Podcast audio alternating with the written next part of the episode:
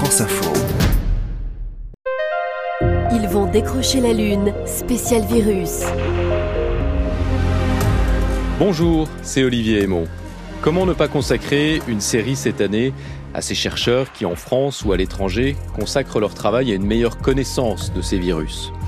Ils sont donc virologues, infectiologues, écologues, et tous vont nous aider, au fil des épisodes, à mieux comprendre l'origine, l'histoire, le fonctionnement de ces minuscules partenaires de nos vies, pour le meilleur et parfois pour le pire. Épisode 6, une valse à trois temps. À quel moment et comment un virus que nous ne connaissons pas, qui vit loin de notre espèce, nous les humains, se retrouve à nous contaminer, à nous infecter, entraînant dans le pire des cas une pandémie? Quel est le mécanisme? C'est pour répondre à ces questions que j'ai convié aujourd'hui Éric Delaporte. Il est médecin, épidémiologiste et spécialiste des maladies infectieuses au CHU de Montpellier également directeur de l'unité VIH-Sida et maladies associées à l'IRD, l'Institut de recherche pour le développement, et à l'INSERM. L'exemple le plus dramatique est sans doute celui du sida, puisqu'il a fallu un passage du singe à l'homme, dans des conditions très particulières il y a, il y a plus de 100 ans, pour que euh, on ait une pandémie mondiale qui ait infecté 80 millions de personnes de, de, par le monde et qui ait fait plusieurs dizaines de millions de morts. Et un seul épisode peut suffire pour engendrer de telles catastrophes aujourd'hui. Vous dites dans le cas du sida, ça s'est passé il y a plus de 100 ans? Oui, alors ça, il y a eu des études qui ont été faites, auxquelles on a participé, qui ont permis de, de voir que finalement, dans, la, dans la faune animale, en particulier chez les grands singes, euh, de façon naturelle, il y avait des rétrovirus. Hein. Le rétrovirus, c'est le, le virus du sida plus ou moins proche de, celui qui affectait l'homme. Et puis, euh, chez les chimpanzés, on a pu euh, s'apercevoir que vraiment euh, la souche était très très très proche, et on a pu voir que certaines colonies de chimpanzés ayant exactement la même souche que que nous. Et par contre, ces chimpanzés vont très bien, allaient très bien, sauf que maintenant, on s'est aperçu qu'eux aussi faisaient peut-être la maladie. Et puis, euh, il y a eu ce passage du singe à l'homme, c'était au début des années 1900, 1910, euh, avec un, un, bouleversement qui a fait que le virus est sorti de la forêt. Euh, et ça, c'est une illustration de ce que c'est l'émergence. C'est-à-dire que depuis la nuit des temps, très, très probablement, il y avait des passages du singe à l'homme, de ces rétrovirus. Euh, en préparant la viande de brousse, on va se blesser, un coup de machette, le passage de sang à sang, et on s'infecte. Bon, le virus arrive chez l'homme. Euh, dans le cas du, virus du sida, ça prend plusieurs, euh, plusieurs années. Il peut transmettre. Et puis, euh, il n'y a pas finalement de diffusion de l'épidémie. La personne va peut-être mourir avant d'une autre maladie. Et puis, ça reste localisé au, fin fond de la forêt. C'est ce qu'on peut dire une étincelle. Mais il n'y a pas l'incendie. Pour qu'il y ait l'incendie, il faut que bah, la personne qui soit infectée ou l'animal infecté se retrouve dans un environnement qui va faire que il va y avoir des transmissions secondaires. Et c'est ce qui s'est passé euh, au, euh, au, début du siècle dernier avec euh, l'urbanisation massive, les facteurs liés à la colonisation, en particulier sur Kinshasa, qui était l'épicentre de l'épidémie africaine, beaucoup de d'hommes seuls, ayant des maladies sexuellement transmises, et, et, des facteurs qui vont faire que l'épidémie va progressivement se développer en population générale le virus quittant la forêt. C'est vraiment un élément essentiel, ces modifications de l'environnement et qui font la différence entre euh, ce qui est fondamental, l'origine du virus, Bon, on voit que et l'origine de l'épidémie. Et aujourd'hui, on assiste finalement à de plus en plus d'origines d'épidémie. Alors que peut-être, depuis la nuit des temps, pour beaucoup de virus, dont celui peut-être du Covid actuel, euh, il y a pu y avoir un passage de la chauve-souris euh, à l'homme, mais sans cas secondaire parce que touchant euh, un homme euh, ou une personne au fin fond d'un village sans, sans, sans, forme secondaire. Vous voyez, c'est vraiment les facteurs du monde moderne qui font que les émergences sont de plus en plus fréquentes. Bon, voilà pour le mécanisme général. D'abord la rencontre entre une espèce porteuse du virus et un homme. Et ensuite, si d'autres critères, comme la densité démographique, le manque d'hygiène, la mobilité sont en rendez-vous, place à une possible épidémie. Mais revenons au moment initial, celui de la rencontre entre le virus et l'homme, parce que, comme dans toute rencontre, ce n'est pas forcément le coup de foudre. Parfois, il faut même faire appel à un troisième larron. D'abord, dans le monde animal, vous avez beaucoup, beaucoup de virus. Alors, pour passer, pour franchir la barrière d'espèce, euh, le virus, soit il va essayer directement, et comme je vous disais pour le cas du sida, donc on prépare la viande de brousse, on se blesse et de sang à sang. Soit il va passer par un autre intermédiaire, c'est le cas par exemple euh, de la civette dans le cas du SARS-1, donc on pense que le virus vient de la chauve-souris. 2002-2003. Euh, exactement, la chauve-souris euh, infecte la civette, le virus s'adapte chez la civette et, la civette nous contamine. Et donc pour revenir sur votre question, oui, soit le virus peut directement franchir la barrière d'espèce, soit il va utiliser des moyens euh, indirects, le vecteur, soit un autre intermédiaire où il va s'adapter progressivement pour obtenir des, des caractéristiques qui vont faire qu'il peut, à ce moment-là, arriver chez l'homme. Mais arriver chez l'homme, l'histoire n'est pas terminée, parce qu'arriver chez l'homme, heureusement, on a euh, des facteurs naturels de protection, ce qu'on appelle les facteurs de restriction. Par exemple, dans le cas du sida, on a des, des moyens de contrôler le virus du sida.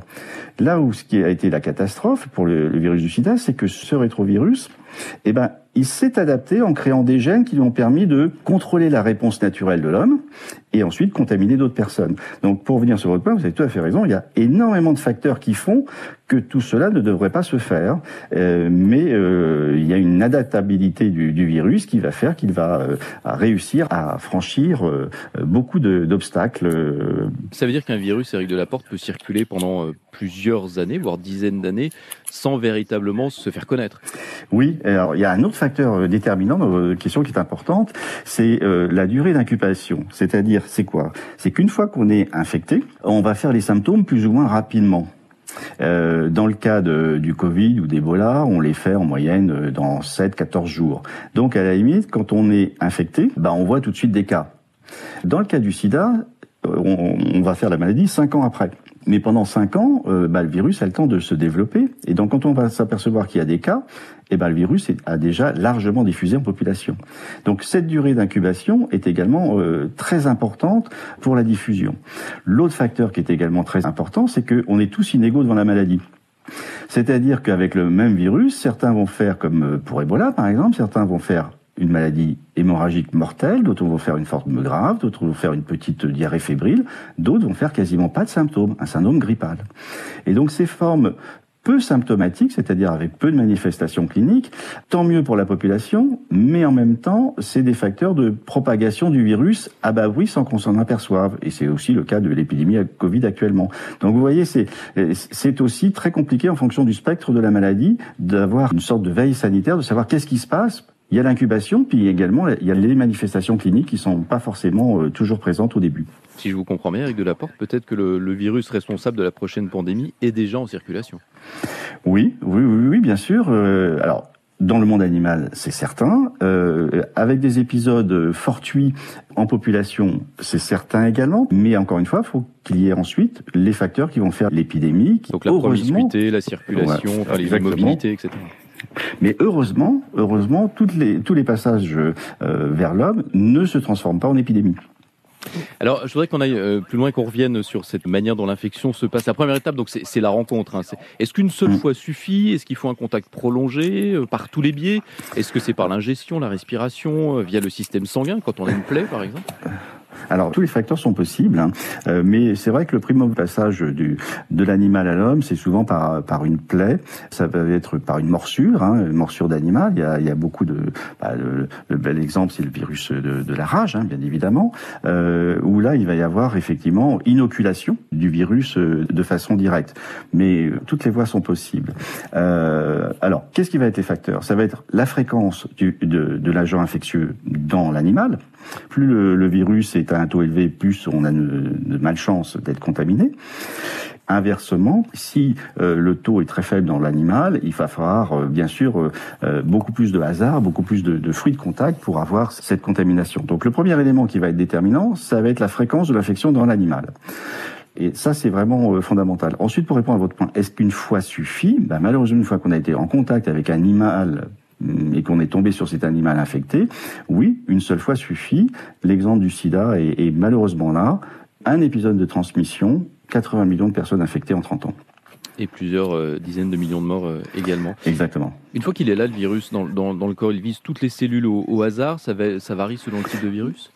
Ah, ça varie totalement en fonction de ce qu'on appelle la clé, hein, le récepteur. Et donc là, bah, par exemple, dans le cas du Covid, une fois qu'il s'est installé chez l'homme, et à chaque fois, ils vont utiliser des récepteurs euh, différents. Et, euh, et donc, l'une des clés euh, pour comprendre ces infections, et pour les contrôler surtout, c'est de savoir comment le virus va rentrer sur la cellule cible que ce soit des cellules épithéliales, c'est-à-dire de la superficie de, des bronches, que ce soit des cellules sanguines par contact direct dans le sang. Donc effectivement, il n'y a pas une règle, il y a euh, autant de, possibilités que de portes d'entrée et chaque virus a, sa clé. Et euh, immédiatement, le système immunitaire humain, il cherche la parade. Oui. Alors euh, d'abord, on va faire des défenses avec une immunité qu'on dit cellulaire pour faire scientifique et humorale, c'est-à-dire des anticorps. Et alors, la plupart du temps, et c'est la bonne nouvelle, quand on fait des anticorps, on va réussir à contrôler l'infection.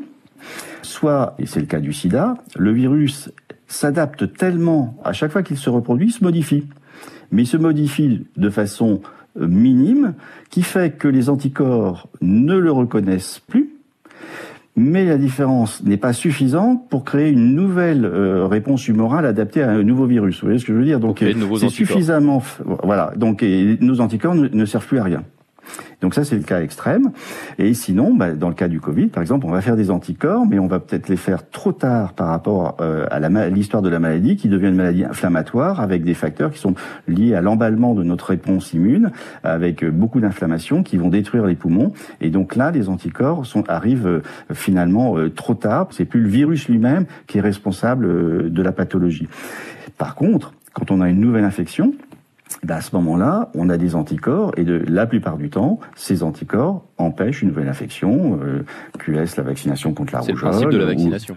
Euh, voilà, exactement. Donc c'est, heureusement, on a cette immunité. Euh, tout ça s'acquiert euh, pendant l'enfance avec ces multiples contacts qu'on a, etc., qui font que on va se préserver naturellement grâce à ce système immunitaire qui est, qui est tout à fait fabuleux. Est-ce que face à l'infection, chaque être humain est, euh, égal ou, différent, selon le matériel génétique, par exemple? Ah oui, il y a beaucoup de différences. Hein. Il y a des facteurs génétiques qui interviennent hein, euh, par rapport à la susceptibilité à l'infection. Hein. Euh, pour une même infection, euh, certains vont mourir, d'autres vont faire une forme bénigne. On les comprend pas tous, hein, ces facteurs. Donc on voit qu'il y a des facteurs génétiques. Comment ils agissent on, on sait que ça, ça, peut agir sur des facteurs de régulation, etc. Mais c'est vraiment un, un, domaine de, de, recherche. Mais on sait, on en est certain qu'il y a des facteurs génétiques. toujours sur l'histoire du SIDA, parce que c'est l'infection émergente qui a dramatiquement réussi. On sait que 1% de la population euh, est naturellement résistant au virus du sida parce que justement, ils ont une mutation génétique qui fait que le virus peut pas rentrer dans la cellule. Donc, euh, du coup, tout le travail, c'est d'essayer de trouver pourquoi la porte reste fermée. Exactement. Donc, ces facteurs euh, génétiques sont des facteurs euh, très importants également pour la pour la survie entre guillemets de l'espèce humaine. Oui. Mm. Il y a euh, la résistance au niveau du, de l'infection en elle-même, et puis il y a aussi des personnes qui, même infectées, restent, euh, ne développent pas de maladie, ne, ne, ne font pas non plus de, de, symptômes. C'est ce qu'on disait. On, on, a beaucoup parlé, euh, dans le cas de la Covid-19, de personnes asymptomatiques. Tout à fait. C'est toujours cette histoire de susceptibilité. Alors, il y a la susceptibilité, mais il y a également parfois la façon dont on va avoir été infecté.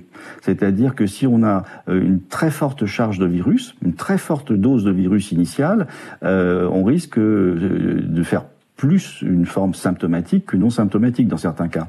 Donc les défenses vont agir, mais également la voie de contamination et la dose de virus initiale peuvent intervenir également. Eric Delaporte, on vient de parler euh, ensemble d'une relation qui va dans le sens animal, virus, homme. Ça existe aussi dans le sens inverse, ça fonctionne dans le sens ah euh, homme-animal oui, vous avez tout à fait raison. C'est ça qui est dramatique également dans l'autre sens. Les espèces protégées, par exemple les grands singes, les gorilles, euh, sont extraordinairement sensibles, bien sûr, euh, au virus humain. Il y a eu des épidémies de rougeole qui ont décimé des, des colonies de gorilles. Hein. Les chimpanzés et les gorilles sont également des victimes euh, d'Ebola. Euh, donc à la fois, euh, ils sont en contact avec des, des, virus provenant de la faune sauvage, comme l'homme, mais également l'homme est pour eux un vecteur d'infection qui va les décimer. Donc vraiment, ça va dans les deux sens. Hein. Mm.